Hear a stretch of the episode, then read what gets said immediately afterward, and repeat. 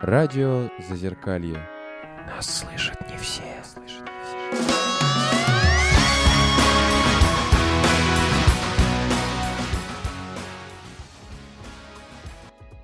Всем привет, на связи радио Зазеркалье, и мы начинаем наш э, субботний эфир. И сегодня у нас интересная тема. Для начала представлю наших участников, которые сегодня в эфире. Это Миша Ларсов, это Лена, Всем привет. Наталья, Привет. Наташа, Добрый. Ольга Всем здравствуйте. и я, Даниил. Сегодня мы поговорим о благотворительном фонде единения и инклюзивных мастерских «Сундук». И в гостях у нас их создательница Нина Петровская. Здравствуйте. Здравствуйте. Собственно, я не буду долго говорить о том, что это. Я скажу только, что мастерские помогают детям с особенностями развития и взрослым с ментальными нарушениями. А теперь можете рассказать вообще о мастерских чуть более подробно? Да, спасибо большое, что пригласили. Мне кажется, что если сегодня после эфира еще чуть-чуть людей узнают о наших мастерских и вы будете такими проводниками да, в мир чего-то творчества, каких-то нужных и важных э, навыков и умений, которые на самом деле люди в себе несут и не всегда даже раскрываются, пока не попадают именно в мир творчества или вы именно в ремесленные мастерские, то это будет, э, наверное, одна из целей нашего фонда. Я как клинический психолог и нейропсихолог несколько лет работала в технологическом колледже 21. Это колледж, который дает профессию такую, знаете, простую ребятам с ментальными нарушениями или ребятам, э, которые не прошли школу, но смогли поступить в колледж. По профессии столярное дело, цветоводство, швейное дело, ткачество. Я работала там психологом несколько лет. И, наверное, конечно, когда ты вкладываешь вот именно в таких э, ребят свое время и переживаешь за всех, и они выходят в мир, в котором нет никакой работы на открытом рынке труда для таких людей, то, конечно, очень сильно захотелось сделать такую мастерскую ремесленную. И вот я дождалась первого своего выпуска вот из технологического колледжа вот таких вот ребят с такими профессиями. Мы открыли первую мастерскую. Это был 2013 год. Друзья нам помогли, мы сняли первое помещение и поставили первую швейную машину готовиться к новогодней ярмарке. Простите, можно я уточню? Э, С такими вы имеете в виду с ментальными Да. нарушениями? Да, с ментальными нарушениями. Постараюсь поконкретнее да, говорить. Мне, мне, знаете, мне кажется, что весь мир это понимает, и я, наверное, так вовлечена именно в свою жизнь, да, в мастерской, что я очень часто, может быть, и пропускаю, и часто говорю, ребята, но это не дети, это взрослые люди с э, диагнозами достаточно сложными, это и биполярное расстройство, и шизофрения, а, аутизм, а, с охранным интеллектом, с синдромом Аспергера. Это все, что можно, наверное, обобщить как ментальные нарушения. И вот мы начали шить игрушки. Мастерская была не очень большой, потому что, ну, помещение было снять очень тяжело. Это большие, да, и такие финансовые затраты. Это даже тогда еще не было фонда. И а, родители одной из э, некоммерческих организаций «Дорога в мир» предложили свою небольшую поддержку, и вот первые 16 человек пришли в нашу мастерскую, и мы начали работать. Новый год прошел очень хорошо, и мы поняли, что огромный запрос со стороны родителей а, нашего города и вообще регионов есть именно на технологию таких мастерских инклюзивных, где ребята могут посильно работать. Вообще человек, который сегодня себя хорошо чувствует, у него есть эта возможность, он может прийти на 2-3 часа и поработать, что-то поделать руками. А, И в 2015 году, когда мы поняли, что мастерские не выживут да, без э, поддержки, без э, грантов, без э, сотрудничества с государствами, с местными какими-то властями, мы зарегистрировали благотворительный фонд единения. Сразу хочу спросить.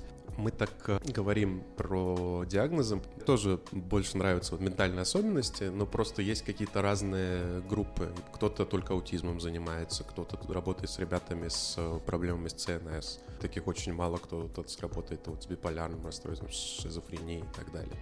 Вот, и сразу вопрос, как вот это происходит, и может ли прийти человек э, не с таким серьезным диагнозом, например, там с депрессией или там с тревожным расстройством, или там, не знаю, с э, каким-то шизоспектром, но не шизофренией, он как-то может? Вообще, как, как это происходит, как люди вообще, Попадают к нам, да? да, Ну, наш коллектив разрастается очень стремительно.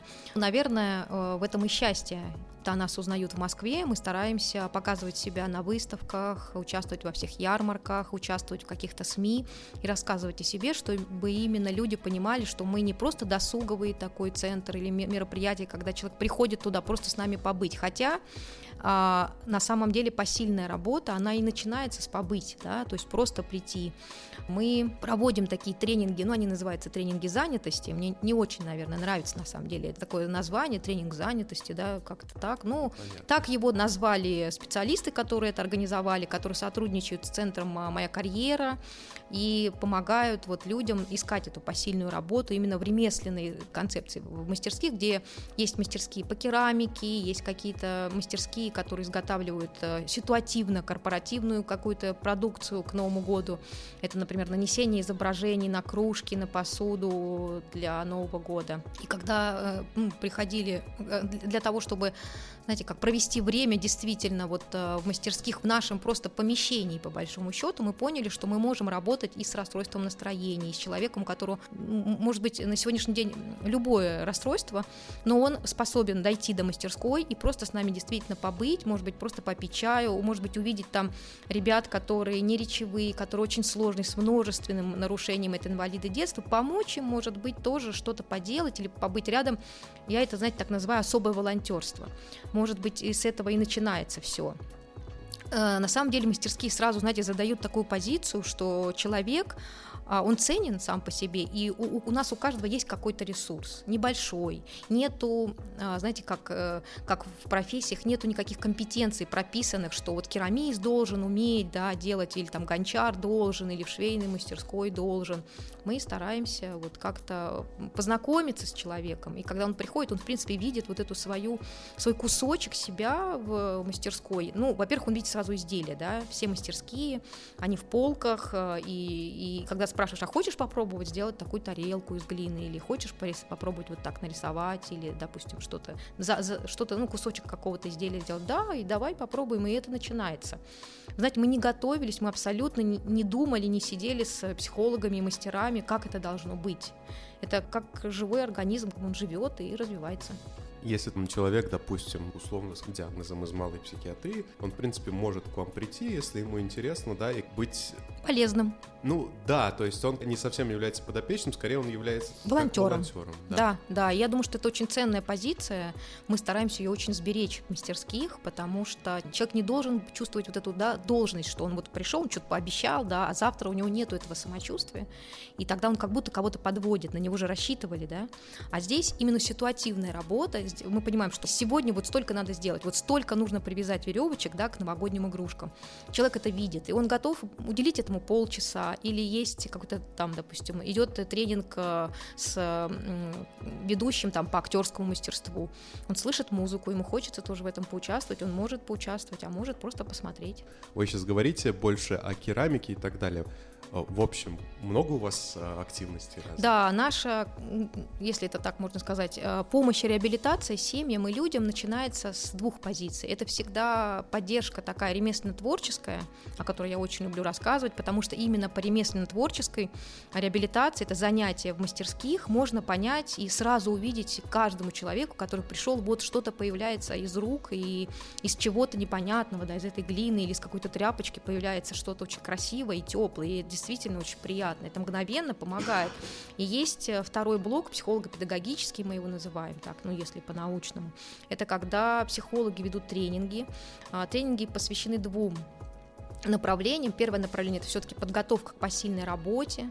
Это когда человек ну, как бы хочет в этом участвовать и получает вот эту вот обратную связь, поддержку, что сейчас есть на рынке, что нужно как, подключить в себе или постараться что-то из себя сделать. И второе, второе направление это э, такая тренинговая, ну как бы психология, да, которая позволяет сегодня улучшить настроение, сейчас с кем-то повзаимодействовать. Психолог дает обычно какую-то тему, она посвящена чему-то сегодня, или эта группа приносит э, эту тему тему, там что-то случилось у кого-то, и психолог помогает э, в группе с этим справиться, кто-то дает свои, да, э, как бы свою версию происходящего, а как бы ты поступил. И вот такие навыки, они как-то немножко, да, приживаются у кого-то, привязываются, и так мы живем.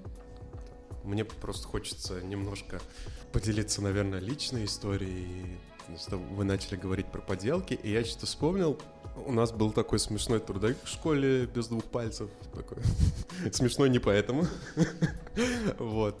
И, и как бы мы у него бесились, веселились, но он реально учил нас работать там на токарных станках, там выжигать по дереву и все такое. И мы у него делали подсвечники. Такая, наверное, классическая история да, для, для советских школ или постсоветских. У брата был не очень подсвечник. Он меня на три года старше, и когда он принес, у него была классная картинка из выжигания, а подсвечник был так себе.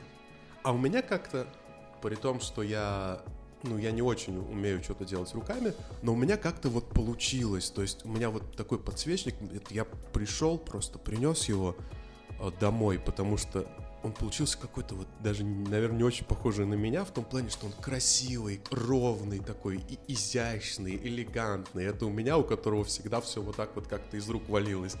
Я когда переезжал на другую квартиру какое-то время назад, я думал, что я туда возьму. И вот одна из вещей, которые я взял, это вот этот вот подсвечник, который очень красивый и мне напоминает о том, что я действительно что-то могу. До сих пор. Это было это в районе 20 лет назад. Вот такая вот история просто отозвалась на тему того, что вы говорили. Да, очень часто бывает, что именно психолог начинает э, быть проводником, да, у человека, который попадает в инклюзивные мастерские, и психолог начинает этот диалог и говорит, ну, давай попробуем, и человек отказывается, он говорит, нет, я никогда ничего не делал руками, я ужасно не умею, им видят какие-то красивые работы, и говорит, я никогда так не сделаю. Ну, тогда мы спрашиваем, ну, может быть, э, впереди буквально через сколько-то времени есть день рождения у кого-то, у друга, у подруги, у бабушки, у мамы, да, давай начнем с тарелки, с красивой вазы, а как это? И у нас есть э, такой помощник, большой-большой, огромный раскаточный станок. Это такие, такой железный тяжелый стол с большим колесом и такими двумя валиками, который, знаете, позволяет раскатать пласт глины той толщины, которая, вот, в принципе, ну, как бы примерно нужна для вазы или для тарелки. Человек просто не может ошибиться, да, то есть это раскаточный станок, выдает ему этот красивый пласт, остается только руками, да, просто вырезать ту нужную форму, и даже вырезая эту форму, даже если она как-то по краям изгибается, это все равно дает а, такую ну, изящность некоторую творческую, и поэтому ваза выходит ну, практически тут же, да, представьте, вот ничего не было, и тут раз, и, и есть. А потом ты подходишь к большому стенду, где куча банок с красивыми красками. И мы на них с вами смотрим. Это там сиреневый, красивый, розовый, красный, желтый, голубой. Какую ты хочешь? Человек видит эту банку, эту огромную кисть, начинает мазать в любом направлении, да, и уже вот раз, да, и это рождается.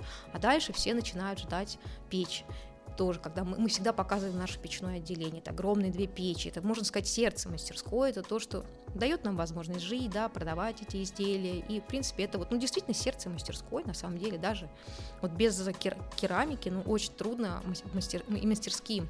Можно, конечно, знаете, найти такую продукцию, которая, например, собирается, но она не, не такая, ну, волшебная, что ли, как не терапевтичная, да, другая продукция, если даже, ну, мы живем как какое-то время, там, собираем какие-то блокноты, нам приводят пришить этикетки к каким-то игрушкам, или нам нужно собрать какие-то коробки, мы все это стараемся как э, относить в сторону, ну, конечно, мы сделаем, да, это, ну, ну тогда у нас есть музыка, да, тогда мы поем, да, мы устраиваем на кухне какое-то чаепитие, что-то печем, что-то готовим, да, для того, чтобы вот эта работа не стала монотонной, да, и главной.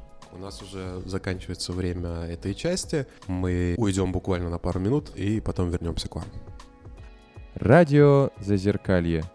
Уж лучше вы к нам.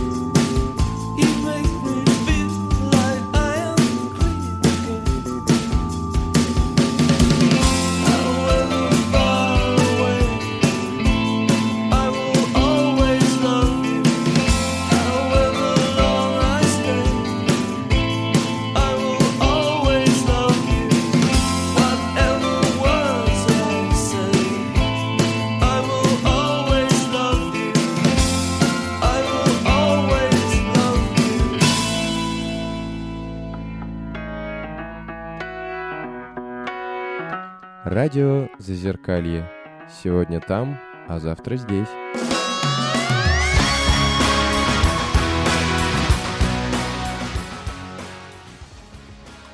А мы продолжаем наш эфир. Напоминаем, что в гостях у нас Нина Петровская, создательница благотворительного фонда единения и инклюзивных мастерских «Сундук». За время перерыва у нас к ней появились вопросы. Очень-очень жду.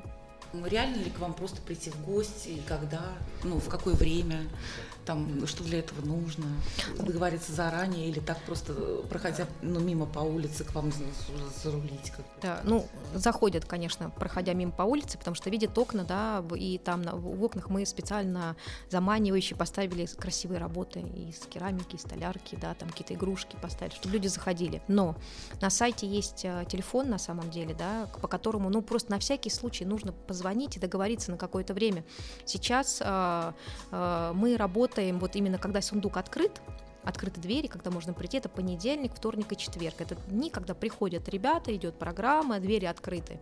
Но есть моменты, да, которые, к сожалению, ну вот просто можно не попасть по, по какому глупому сечению обстоятельств. То есть кто-то не услышит, мастер в наушниках слушает музыку, да, находится в мастерской, и он просто не успеет открыть дверь, не услышит. Поэтому лучше, наверное, позвонить, там есть телефоны. А до которого часа? Потому что мы вот часто с утра заняты.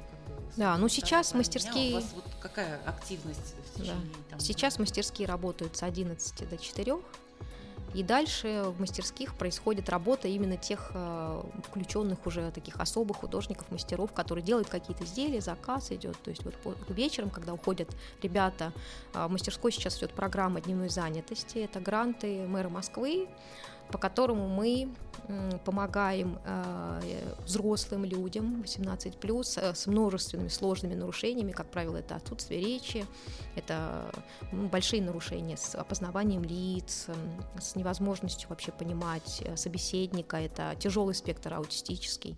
И вот таких ребят у нас сейчас 35 человек, они приходят три раза в неделю, и мы стараемся вместе с психологами, мастерами научить их чему-то что вот э, то, что мы говорили, да, позволяет им немножко почувствовать себя, я и мир, да, что это, что есть я, да.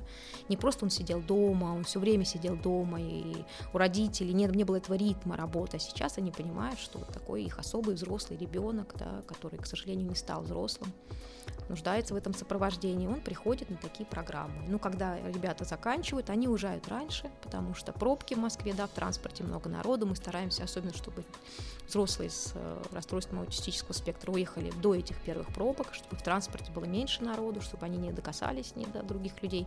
И после четырех начинается такая жизнь другая, творческая, когда приходят гости, когда мы делаем тоже свои особые встречи, знакомим с мастерской, после четырех до которого часа? Ну, мне, во-первых, вот странно, что в выходные вы не работаете, субботу, воскресенье. Наверное, люди хотят отдыхать тоже, да? Ну, здесь, наверное, даже, знаете, связано это не с то, что мы хотим отдыхать, а вопрос э, вот этой занятости у именно тех людей, которые там работают именно мастерами, да, поскольку неделя вся плотная, да, есть, э, есть заказы сейчас, особенно к Новому году, вот мы счастливы, потому что какие-то уже даже банки или фирмы, которые уже в прошлом году у нас заказывали тарелки или какие-то игрушки, они повторяют свой заказ, и мы, конечно, очень стараемся, потому что аренду, а, как коммунальную плату никто не отменял, да, глину надо покупать, краски надо покупать, за воду надо платить, ну вот такие коммунальные, да, бытовые вещи, которые сжирают на самом деле, может быть, что-то, а когда мы выигрываем какой-то грант или приходит донор или спонсор, освобождается время, и, конечно, тогда мастерская немножко по-другому да, дышит, и мы начинаем творчеством заниматься, выставки проводим, музыкальные занятия.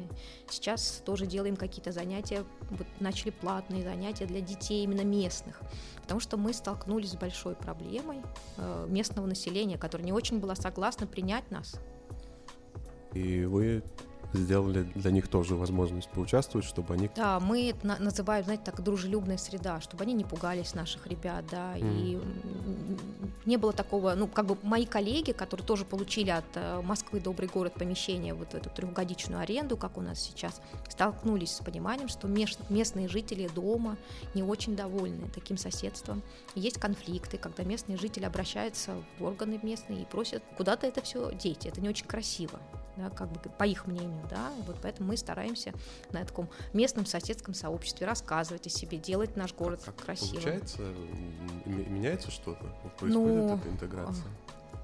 Я очень, когда всегда боюсь сглазить, ну вот не, нету пока конфликтов, они начинались при первом а, вот таком, а, как сказать, при, ну вот мы въезжали, и вот первые недели приходили местные жители, прям открывали двери и начинали с руга, что это здесь такое, а что тут происходит, а почему тут вот здесь была служба занятости, куда mm-hmm. она делась, что это здесь такое, почему тут такие странные люди ходят. И это было всегда на «ты», это было с повышенным тоном, нам было очень неприятно. Мы говорили, здравствуйте, а вы откуда? Вы наши соседи, да, мы вам покажем. И вот начиналась такая работа, когда ты выдыхаешь, да, и вот психолог подключался обычно, я знаю, что это произойдет, я старалась бросать свои занятия, меня кто-то подменял, и я начинала разговаривать с этими недовольными соседями. Мы все здесь, по большому счету, занимаемся дестигматизацией, вот, и, и и одно дело, когда вот этот термин, которых много, а другое дело, когда это в реальности. Есть помещение, куда люди приходят, такое, «А что, что здесь какие-то странные люди, и начинается, и если в реальности удается вот это как-то интегрировать, и то, что они в какой-то момент понимают, что все нормально, что это такие же люди, что тут приятно, что тут даже своих детей можно вместе с ними оставить заниматься, и все будут счастливы. Вот, это же как раз... Ну, это так, но вы же понимаете, что наши ребята действительно могут кричать, когда они заходят, да, там происходит момент, даже когда они могут вдвоем столкнуться, то есть они одновременно подходят к мастерской, они не пропускают друг друга, это может быть конфликт, и он происходит именно при входе в мастерскую. Они действительно кричат, или они не хотят уходить, это что чаще бывает, например, мама с подростком выходит из мастерской, сегодня Наталья была свидетелем, как ребенок лежал на полу, и он орал так, что, наверное, пять этажей слышала. И этого ребенка надо было как-то забрать домой. Он настолько не хотел уходить, и это, это будет, мы ну, как бы от этого не уйдем. И еще есть ну, разные моменты. Знаете, есть такой эпизод, вам расскажу, на одной из ярмарок. Э, прекрасный наш стол, да, с красивыми подушками, игрушками. Приходит женщина, мимо, у нее уже большие пакеты, она что-то накупила. Это душевная Москва была, ярмарка новогодняя. И она говорит, я хочу вот эту подушку. И я ей практически мы уже рассчитались, она кладет в нашу коробку деньги, да. Она спрашивает, а почему у вас такой странный расчет? Я говорю, ну, потому что это благотворительная организация, у нас пожертвования, поэтому вы кидаете в ящик. Она ее берет так, знаете, как-то небрежно, с таким вот, знаете, я ее не возьму. И она отдает деньги, и она оставляет это изделие. И ты стоишь, и ты очень расстроен, потому что ты не понимаешь, а что не так. И вот это было постоянно много людей подходит на ярмарки, на выставки, говорят, а что это за красивая продукция, а кто ее делает? Когда говоришь дети, вот слово произносишь, это дети с особенностями, могут купить быстро. Но как только ты говоришь, что это люди с психиатрическими диагнозами, что это люди, особенные художники, да, мы сейчас приучаем сообщество, и мы прям делаем э, такие маленькие распечатки, да, с фотографий самого художника, мы рассказываем, какие у него есть особенности, и это не всегда нам в пользу. То есть не факт, что это изделие купит. Наташ, я знаю, что ты много и давно ходишь к Нине в этот сундук. Расскажешь немножко? Ну, началось все на самом деле с знакомства с Аркадием Липовичем Шмиловичем, который, прочтя мою книгу, сказал, что у меня есть э, дар арт-терапевта, что мне надо заниматься этим, что мне надо заниматься какими-то прикладными ремесленными вещами с ребятами как раз с особенностями, готовить их в выход в социум. Ну, речь шла изначально о ПНИ, и э, настроил меня на вот именно такую деятельность, такую работу, надавал э, довольно много литературы и уже зажег во мне, ну, ну да, задал направление, скажем так. И когда вдруг его не стало так резко, неожиданно. А, я была в полной растерянности, потому что как я уже готовлюсь изменить э, свою жизнь, и была такая вот... Э, э, было ощущение сиротства, что куда теперь податься. И мне добрые люди, Татьяна Островская, которая занималась тогда экскурсиями людей с особенностями, она сказала, что вот давай пойдем в сундук, ты посмотришь, как там все устроено, мне кажется, тебе там понравится. И я захожу в сундук, мы знакомимся с Ниной и понимаем, что начинается какой-то ну, новый этап э, в моей жизни и, надеюсь, э, в какой-то степени э, в жизни сундука тоже. Вот, э, потому что мне там захотелось не только просто быть, но и по мере своих сил преображать э, это место эстетически, максимально обуючивать, что потому что и так классно, и, ну и так здорово. Но вот если бы еще вот там картины повесить, если притащить старинный сундук, если везде там э, половички тканые, э, которые делают ребята с особенностями, уже делают, просто их надо как бы э, разложить по всем лавочкам. Вот. Сделать прям круто-круто. И я практически поселилась в сундуке, ну, с какими-то тоже своими перерывами, интервалами, но вот, перетащила туда практически все свои картины. Они там стоят сейчас и на шкафах, и в коридоре висят, и на кухне, и во всех комнатах. То есть, э, как такая мастерская моя. То есть и... ты, прости, ты, ты там даже начала вести один из кружков, я правильно понимаю? Да, да, да. Я веду кружок э, для детей пока.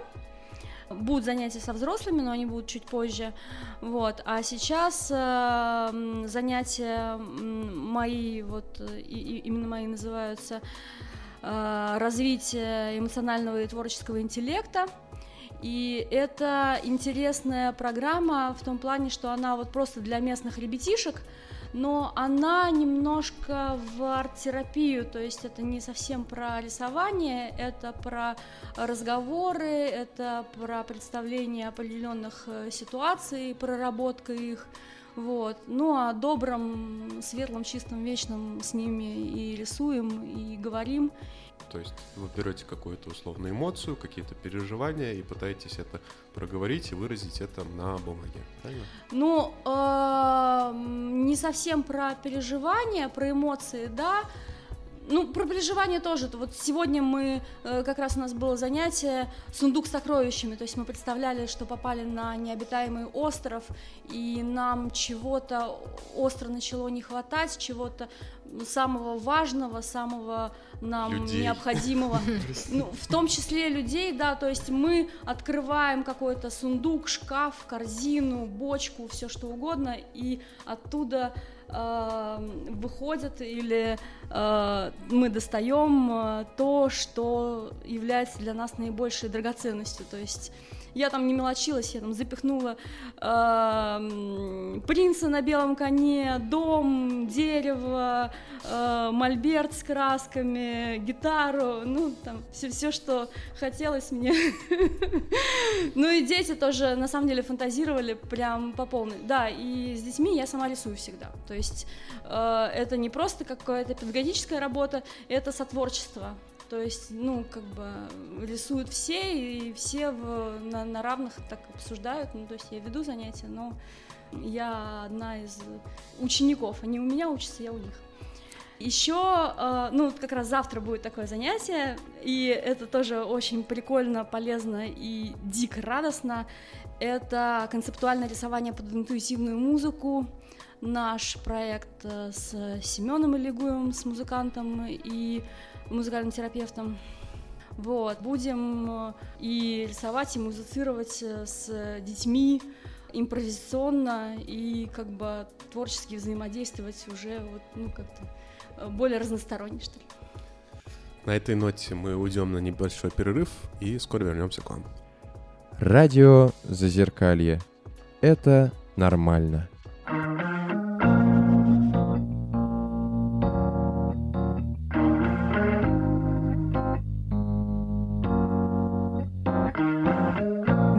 Nobody knows it, but you've got a secret smile, and you use it only for me.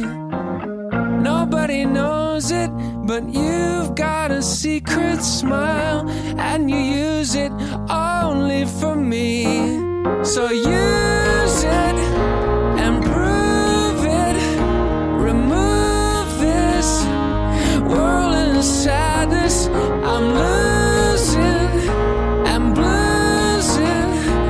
what you.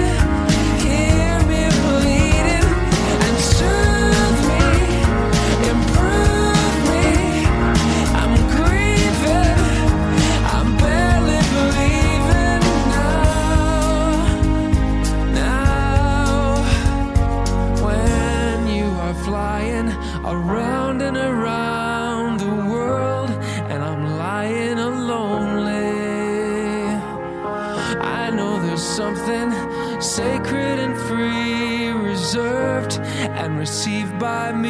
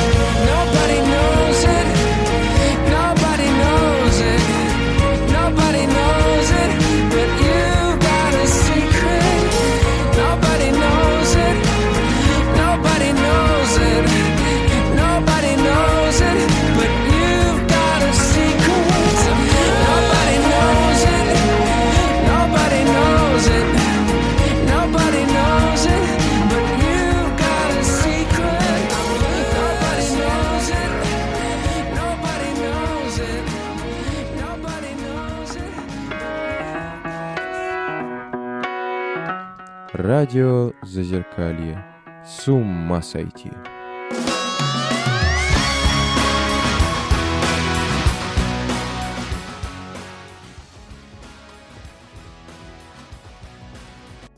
Так, а мы продолжаем наш эфир. Напоминаем, что у нас в гостях э, Нина Петровская, создательница фонда единения и инклюзивных мастерских «Сундук».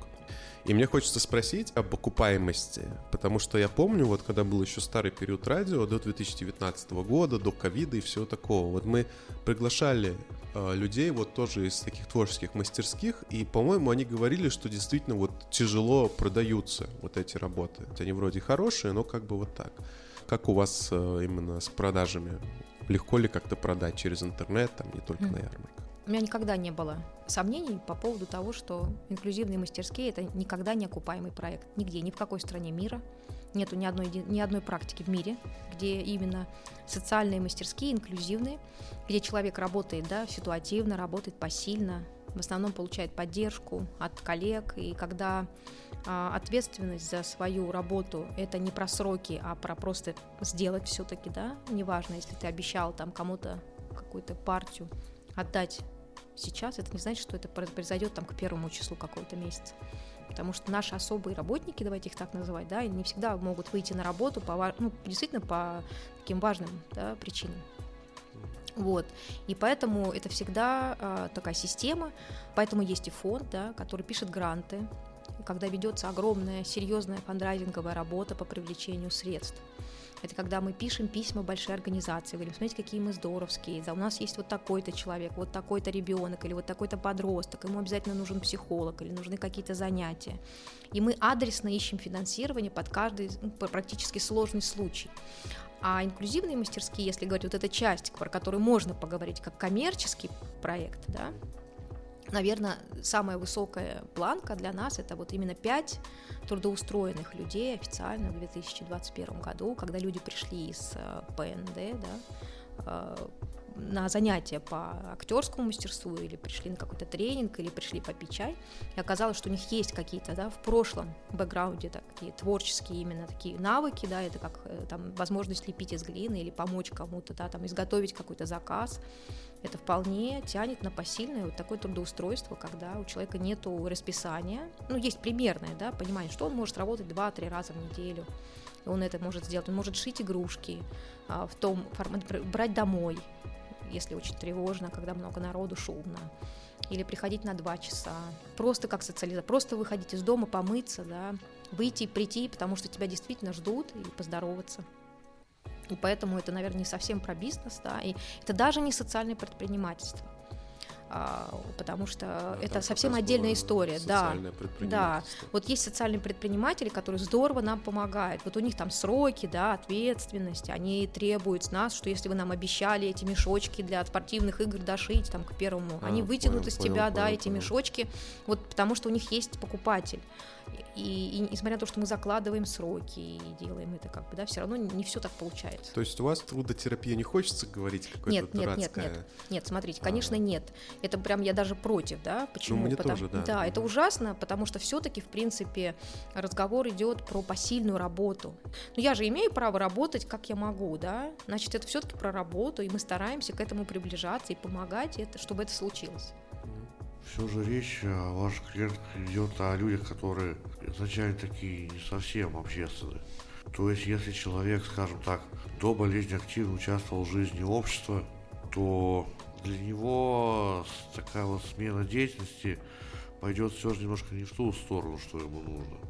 Ну, я не знаю, я, не, может быть, не разобралась в вашем как бы тезисе. А, у нас есть а, несколько очень таких позитивных да, историй, которые прекрасно закончились, как человек а, после лечения достаточно долгого, это порядка трех-двух лет, полутора лет, да, лечился находился вот в стадии в такой, что ему нужно было именно перейти, да, вот это, этот рубеж, все-таки увидеть, что с ним, ну, случилось, что-то случилось, но есть вариант трудоустройства. И у нас э, 2-3 месяца пребывали, так скажем, в наших мастерских э, люди, и потом уходили на открытый рынок, и сейчас мы получаем только смс с Новым годом, или поздравляю, или а как у вас дела? Это такой переходный момент. Кем же Я- они были до того, как произошло? Какая у них была профессия до того, как они заболели? Молодой человек, ну как молодой человек, средний возраст, да, работал менеджером достаточно в крупном предприятии, и две девушки – это педагоги. То есть эти люди нашли что-то в вашем предприятии, учитывая как бы контингент и все такое. Да, конечно, я думаю, что да. Ну, как, как я, знаете, как я, я пытаюсь сейчас вспомнить, чтобы четко воспроизвести вот этот вот начало и конец вот таку- таких наших, да, как бы встреч. А, И я вспоминаю то, что всегда были такие слова. Я даже не думал, что моя жизнь может вернуться назад вот в такое русло, да, что я буду искать работу опять на открытом рынке. Вот как-то было, знаете, про это в разговорах. А, то есть для них это получилось так, что как бы это их чисто постигло, но дальше они пошли уже своей дорогой, скажем так. Да. Восстанавливаться в профессии, и искать что-то еще, как бы соразмерное тому, что было. Да? Я могу сказать про себя. То есть э, я же до болезни, ну даже во время болезни, да, в какой-то в- в периоды просветлений человек э, очень э, социализированный, активный. Ну, единственное, что я художник и ремесленник, то есть это по моему направлению, по моей специальности, то, что происходит в сундуке. И мне там очень хорошо и уютно, и больше возможности э, реализовываться и как педагог, и как художник, и как э, ремесленник. У меня картины стали даже лучше продаваться благодаря именно сундуку, потому что их там видят э, вживую, туда приходят и э, смотрят на мою живопись. И э, в нескольких аспектах я нашла в сундуке себя ну, больше, чем, чем раньше, причем больше, чем раньше, даже в те периоды до болезни. Мне кажется, у нас одна проблема, знаете, есть. Это отсутствие финансирования именно специалистов, да, то есть нельзя позвать хороших психологов, которые действительно сильно хорошо работают, потому что не- невозможно им пообещать, что их работа это не грант на 7-9 месяцев. Это большая проблема таких мастерских, и мас- и большая проблема, что в комнате не может находиться да, там больше там, 10 человек, потому что шумно, и нет такой вентиляции. Мы скованы этими пятью-шестью комнатами, и поэтому, конечно, есть мечта, чтобы мастерские, неважно, как они будут называться, мы работаем с регионами, работаем с родителями, которые хотим им показать, смотрите, как может быть хорошо. Вот Как бы задача на самом деле сейчас стоит и масштабирование этого проекта. То есть в мастерскую в месяц влезает там не больше 150 человек по своему такому приемлемому расписанию, потому что нужна уборка, да, нужна вот именно такая поддержка материальной с точки зрения закупки материалов. Ну и самое сложное это оплата специалистов. Ну, это же, как я понимаю, в большинстве своем это э, какая-то часть гранты, а в большинстве своем это все-таки таргетирование, ну, как бы, когда вы, ну, не таргетирование, а что, э, когда вот ваши фан- фандрайзеры, они как бы ищут вот конкретных Да, и людей, это большая проблема сейчас, да, то есть дают кошечкам, дают собачкам, понимаете, дают детям. Но невозможно снять человека так, чтобы человек был готов с диагнозом, да, на сайте и сказать, смотрите, вот, да, человеку 35 лет, у него шизофрения, сейчас ему плохо, ему нужен психолог, вот смотрите, давайте на кнопку сайта жертвуйте. То есть это большая проблема. Мы снимаем руки, мы фотографируем изделия, мы снимаем это со спины. Это не действует на доноров абсолютно. Большие компании говорят, слушайте, уж может у вас есть дети? Давайте мы вот на детей даем. У нас в уставной деятельности в КСО это дети, животные, все, все кто угодно. Ну придумайте что-нибудь, но на взрослых мы не даем. И в 50% случаев, даже сколько бы я ни ходила, не просила своих друзей, у знакомых, люди не очень хорошо вообще на это смотрят. Они говорят, а тебе не хочется помогать детям, у них же будущее, их же сейчас можно помочь, им как-то полечить, что-то сделать. Зачем? Все, человек уже все. Да, ему плохо, и он, в принципе, он не нужен обществу. Представляете, как это слышать? Да, ты говоришь, нет, посмотрите, это лучшие художники, это лучшие... Там и я начинаю, да, все это ну, как бы разворачивать. Мне удается переубедить, но очень мало людей переубеждаются в этом. И- Именно людей переубеждается не в обществе, а спонсоров, да, доноров потенциальных. Вот когда ты сидишь в кабинете, ты приносишь им кружки, ты приносишь им э, красивые изделия, и говоришь, посмотрите, какая красота. Зачем вы закупаете корпоративные подарки, да, не- непонятного качества, там, китайские какие-то. Ну и какие мы вещи делаем? Абсолютно конкурентоспособные, да. Говорит, ну же их сделал человек не очень нормальный, а вдруг это передает, а вдруг это заразно. И вот этих вопросов, их миллион. И ты должен опять выдохнуть, да, сидеть в какой-то позе, чтобы не, не- ну, как бы он не понял, да, что ты прям злишься, я злюсь на этих людей, которые так мне говорят. И начинаю говорить, вы знаете, там вот я не согласна, да, ну, опять еще раз выдохнул, и тут я начинаю что-то рассказывать, какие-то личные истории, как было, да.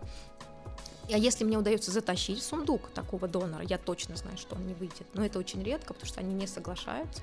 Потому что они говорят, а где, а где вот эти ненормальные люди? Они говорят.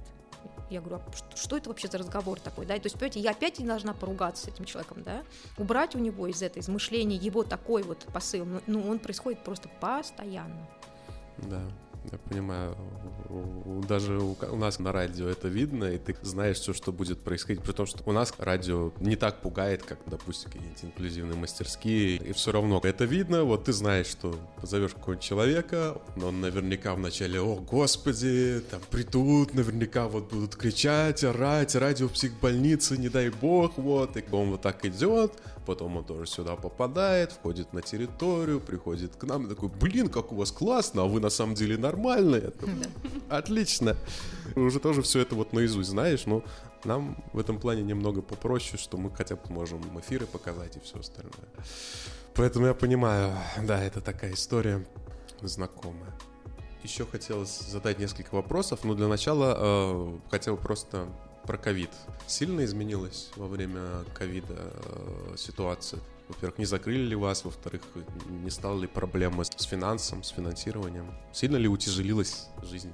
Ну, сначала она утяжелилась, потому что ушел последний иностранный донор, который оплачивал нам мастерские, и наши мастерские оказались на улице. То есть реально печи стояли, и первые сутки мы дежурили, потому что печи дорогостоящие, они больше полумиллиона рублей стоят. И просто вот арендодателю, которому мы арендовали, он сказал, нет, я не буду ждать ни дня, мне все равно, что там локдаун, что нельзя выходить из дома, все ваши вещи в коридоре. И вот эти печи, на которые мы копили там порядка трех лет, они, они встали на улице просто, и их невозможно поднять в машину, не, ну, как газели, если только. И вот мы эти три дня просто, не знаю, с ума сходили, с педагогами дежурили, у кого в машине, кто-то спал напротив этих печей ночью, уезжали, менялись, и через трое суток э, департамент социальной защиты мы дозвонились там до одного из помощников министра, мама одного из наших подопечных, сказал, что представляете, что творится, нас выкинули, и нам помогли. Вот, действительно, нам дали одно из маленьких помещений, мы привезли туда свои печи и успокоились, и мы понимали, что это ни, ни о чем не говорит, но просто сейчас, да, они просто, ну, не на улице. А, мы перешли в формат онлайн-занятий. А, Конечно, наши подопечные, вот именно э, дети подростки с с 11 лет, вот с диагнозами до 18 лет, это был такой, знаете, контингент, на который очень охотно да- давали гранты, то есть можно было получить финансирование, и за счет этих денег педагог мог еще немножко помогать или психолог более старшему да, поколению наших подопечных в фонде. Но они боялись зума, они боялись компьютеров дома, они не подходили, то есть родители уговаривали, что смотри, как здорово рисовать с художником, ну ты же его знаешь, ты же с ним нарисовал на, на занятии, и вот это вот, знаете, переключка вот эта, да, к зум-формату, она не так легко случилась. Очень легко зашел, зашла физкультура адаптивная, потому что отсутствие двигательной активности в комнатах, оно почему-то развернуло, то есть те ребята, которые абсолютно никогда ничего не делали, не поднимали ручку и ножку, и наши взрослые подопечные, которые ничего не делали в мастерской, всегда очень ленились, и ждали только перерыва, чтобы посидеть или там в телефон посмотреть. Они прекрасно стали заниматься. Мы как-то подключили регионы, потому что был большой, большой запрос. И так вот как бы вот этот период локдауна дал нам большую информационную освещенность нашего проекта. Нас заметили, заметили чиновники, и мы сразу подряд стали выигрывать гранты. Почему заметили? Ну, потому что родители приходят в соцзащиту, в местный ТЦЦО и говорят, вы обязаны нам обеспечить, да, ковид, не ковид, а досуговую деятельность у ребенка, у взрослого, у которого должны быть занятия, дневная занятость. Просто обязаны по программе ИПРА, по всяким всевозможным программам, просто обязаны. Что может сделать департамент соцзащиты? Ничего. У них нету... Вот НКО стало первый раз партнером для государств. То есть они пришли в НКО, и все некоммерческие организации стали прекрасно проводить все занятия. То есть во время ковида людям выйти некуда, спрос сильно увеличился, а кроме вас, ну, да, мало этих услуг никто не оказывает. Да, и поэтому департамент пошел с нами первый раз на переговоры. И нам дали несколько грантов, ну, они не очень большие, но вполне для того, чтобы оплатить именно педагога по Zoom, и начались занятия. Восстановился ритм жизни. То есть такой ну, взрослый человек, да, который привык ездить на своем определенном троллейбусе, на своем да, дороге, привык приходить в мастерские стереотипные, есть именно из-за этого контейнера. Да, он стал делать то же самое. То есть у него начиналось в 11 одно занятие, в 12 другое, в 3 часа был тренинг с психологом, в 4 часа он рисовал, а в 6 часов у него была там кулинария или физкультура. Ритм жизни восстановился. Мама стала в этот момент тоже как бы дышать дома, да, то есть это не в комнате на стенку он лезет. Представляете, вышивать по зуму? Я нет.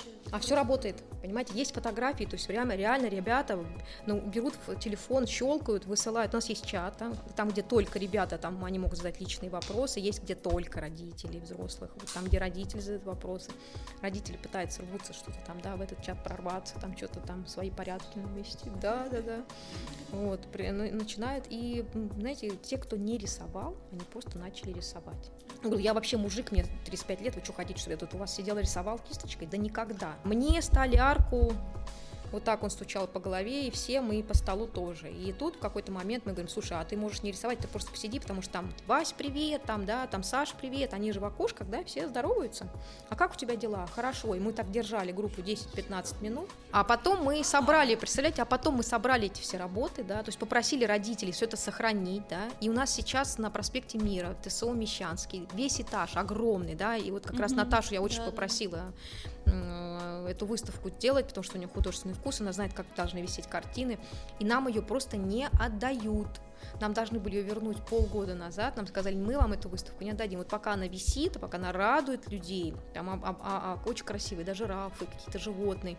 И мне самой дико приятно было и оформлять, и развешивать. Это просто чудо какое-то такие работы? Ну, видите, к, к сожалению, государственные структуры, у них есть законы, по которым они живут, да, это очень сильно далеко от именно такой, такой поддержки. Они могут, может быть, как-то, знаете, написать нам прекрасное какое-то письмо поддержки в очередной новый грант.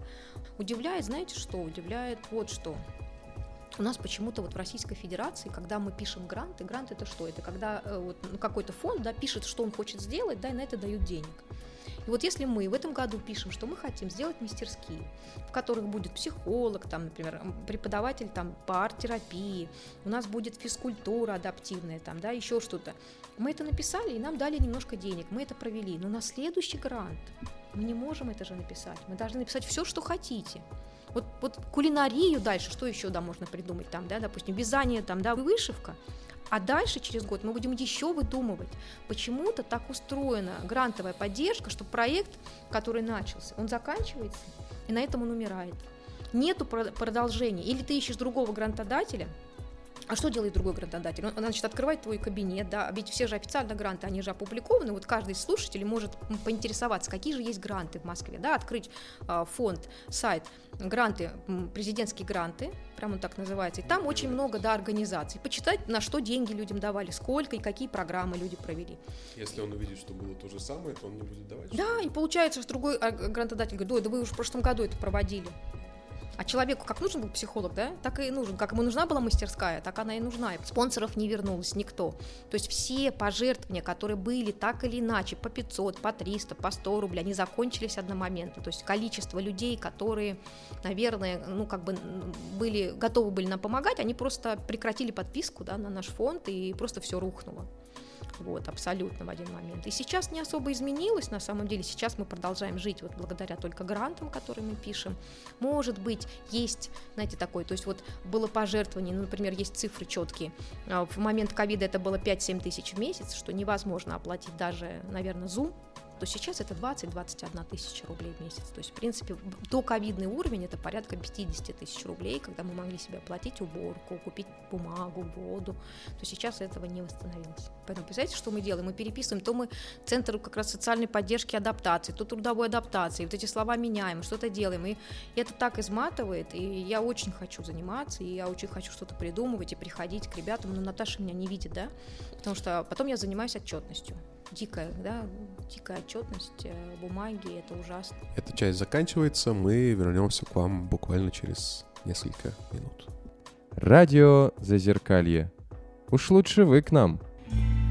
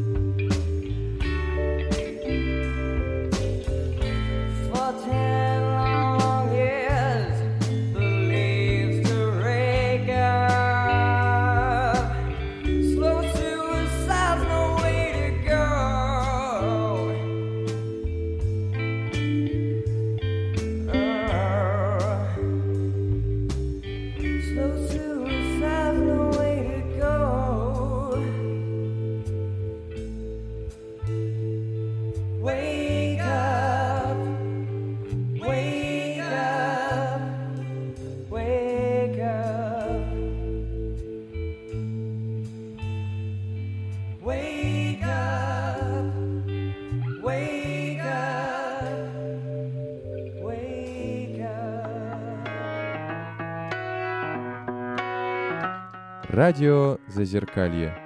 Уж лучше вы к нам.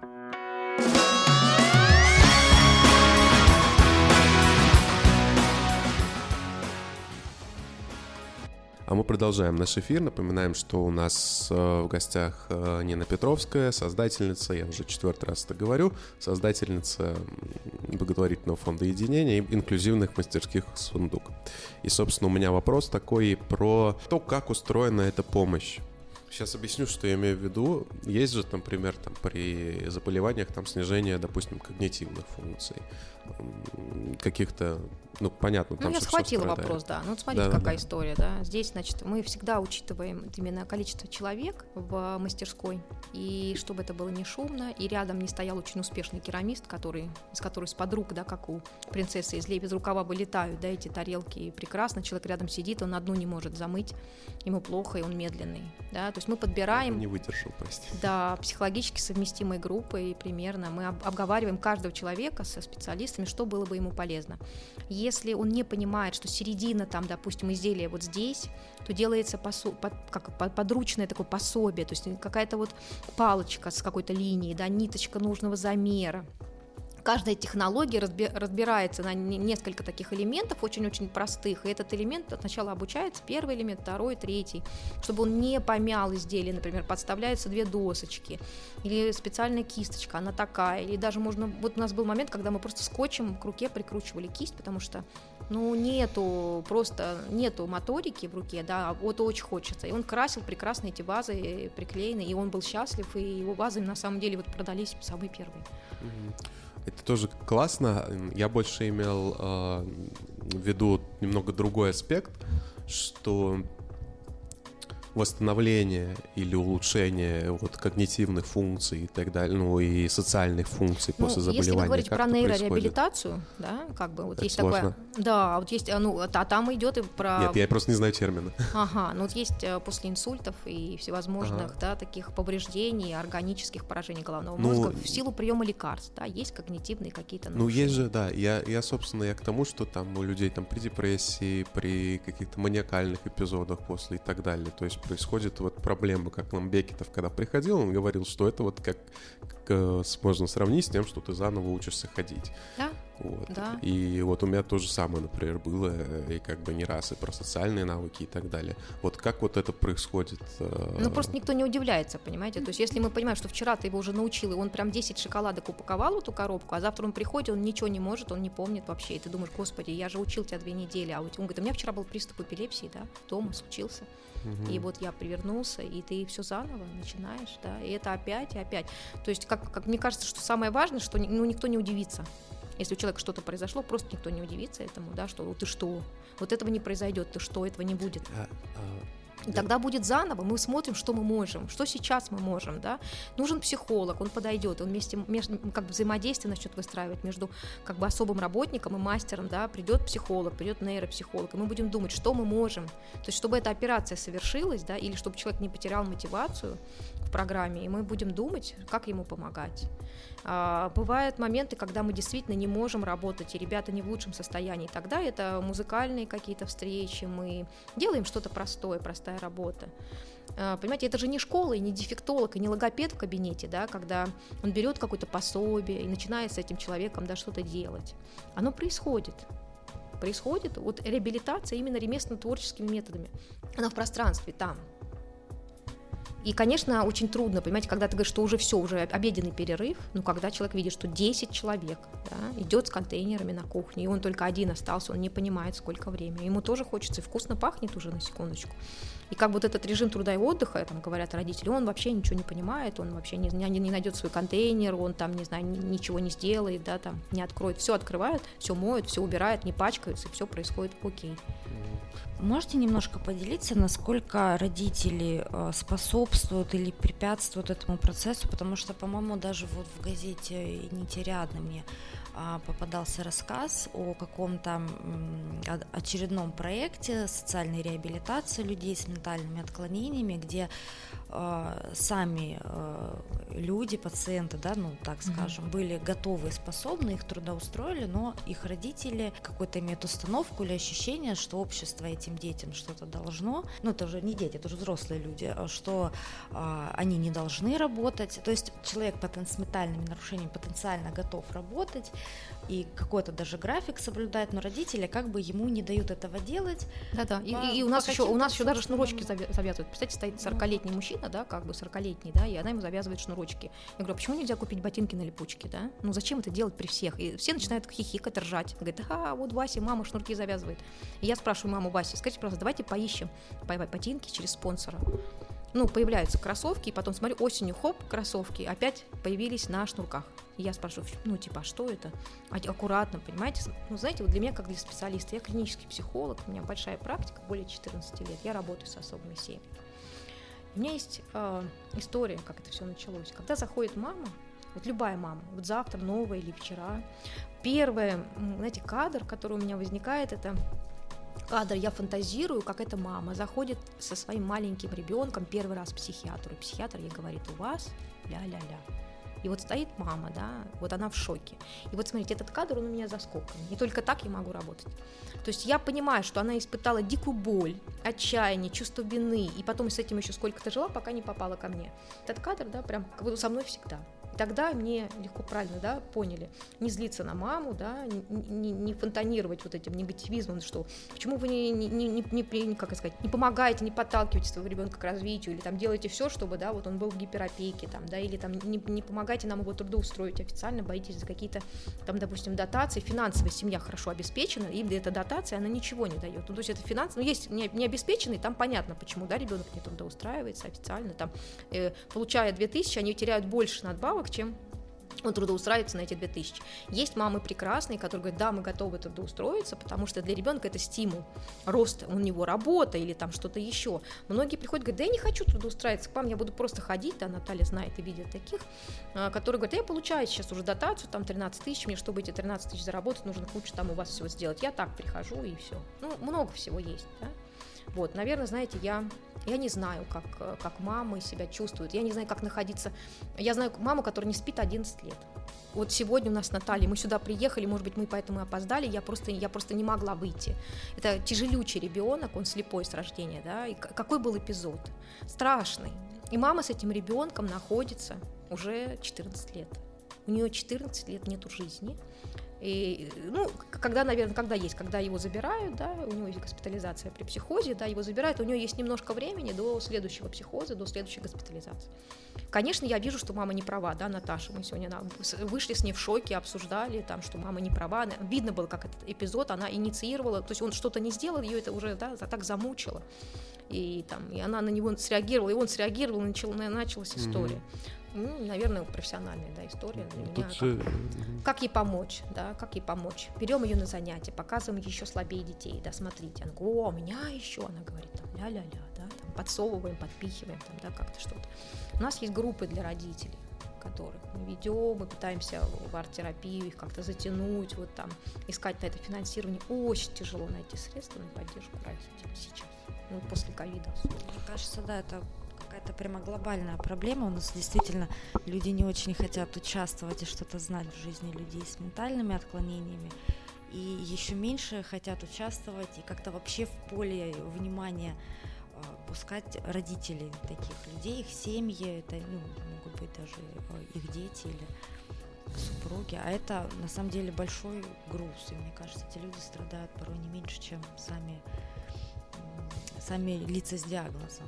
Да, и знаете, что они делают? Они, они упираются, родители упираются до смерти, упираются научить ребенка читать и писать. Да? И говорят, вот если вот он научится читать и писать, все произойдет хорошо. Но я всегда говорю, учите рисовать, музыке, да, того- потому что есть профессии в ремесленных мастерских. Он может быть прекрасный художник, он может там заниматься какой-то ремесленной деятельностью. То есть будущее есть, если у него есть вот это э, развитие. Нет, нужно, знаете, научить читать логарифмы, да, и вот они упираются, особенно при синдроме СРАС, в этих школах инклюзивных, убиваются всеми семьями, да, а потом приходят в мастерские и говорят, а здесь не надо математика? Я говорю, нет, математика точно нет. И мы начинаем, да, со знакомства, с красок, с этого. Оказывается, было до этого еще до 10 лет. Ну, на, на самом деле, мне очень хочется рассказать э, об э, эпизоде интересном. Я побывала на а, занятиях, э, ну, в Zoom онлайн по кулинарии, и э, меня удивили даже не сами занятия больше, а отзывы родителей после занятия.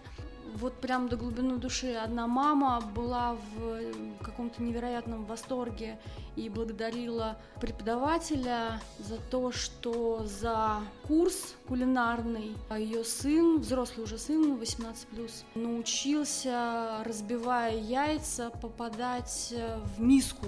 И это было достижение, то есть достижения могут быть совершенно разными. Это ну, не, не обязательно какое-то красивейшее изделие, вот. Это какие-то ну, банальные житейские навыки, которые до этого э, мама, может быть, не, не- не думала учить ребенка готовить, а учила там читать и писать.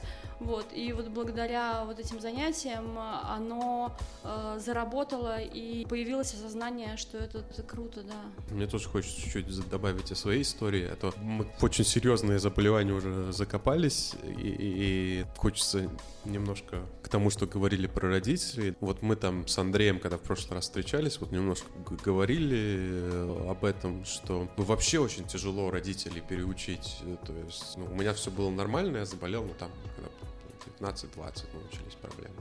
Вот. И лет 22, там просто трэш. Мы с ней там куда-то поехали, и там был, я был под таблетками, там была какая-то история. То есть люди, и она подошла к какой-то маме и такая, ой, какой у вас ребенок хороший. Она, ну, и начала вот с другой мамой говорить, ой, да, классный.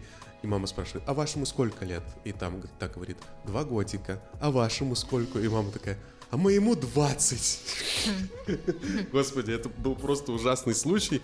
Я смотрю такой, думаю, даже вот под седативную, я смотрю, что это даже и мать такая смотрит. У нее был интерес, как мама к маме, да? После того, как мама сказала эту фразу, он такая, понятно, да. И ушла.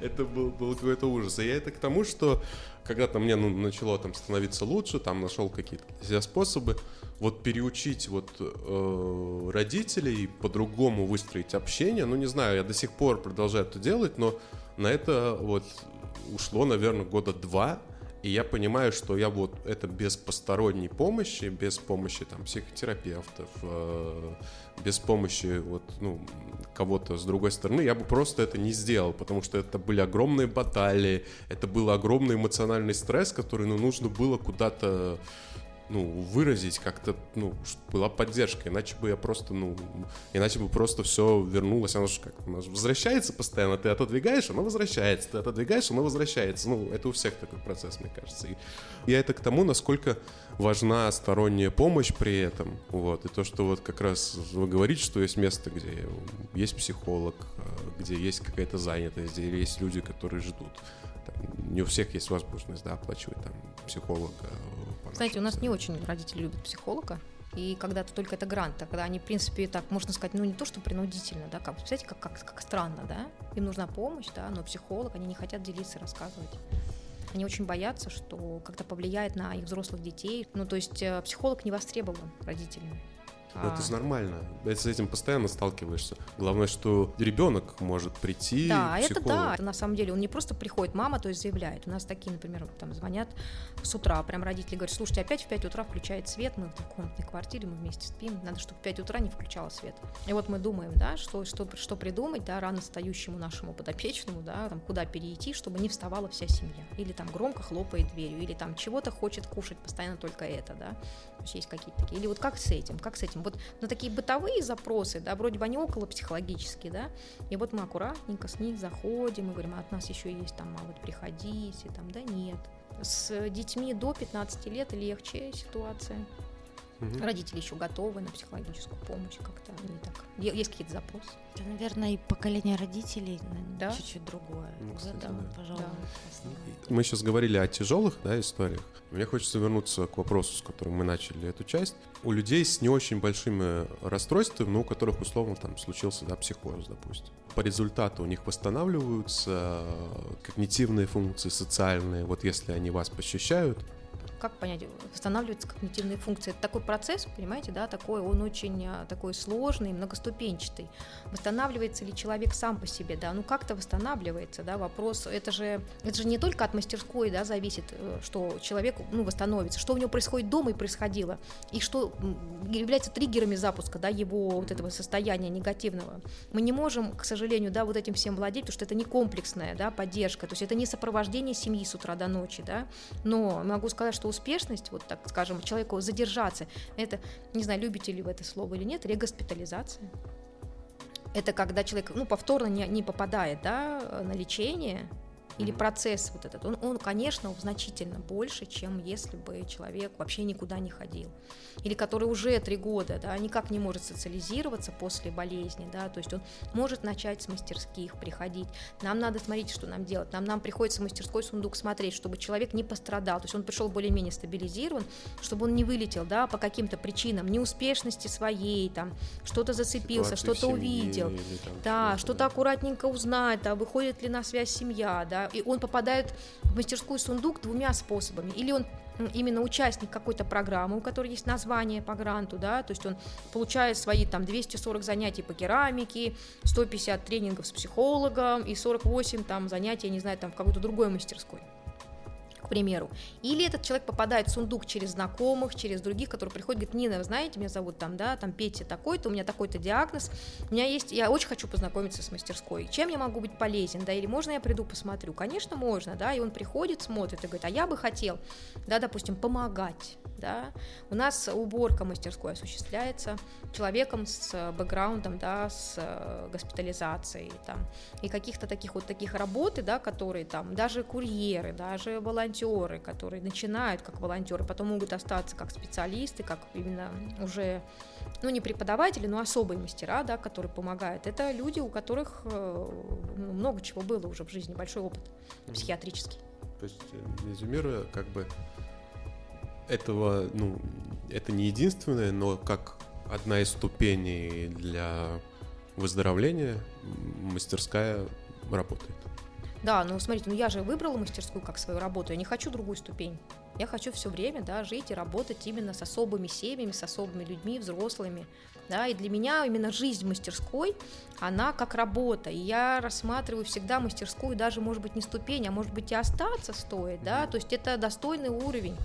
И именно проявление своих худ... а если это человек художник, или он там в бывшем скульптор, да, или... Я понял. А, То есть, э, если там хочется восстановить э, там себя после каких-то госпитализаций условно, Мгм. то можно прийти, э, допустим, с этой целью в сундук, Да, а потом уже понять, что тут можно там раскрывать какие-то свои другие навыки и остаться там, например, там волонтером.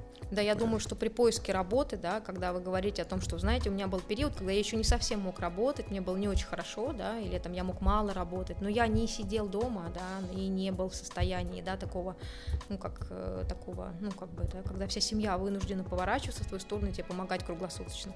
А ты выходишь в определенному ритму, который тебе, в принципе, там поможет психолог этот ритм установить, вот этого волонтерства тоже.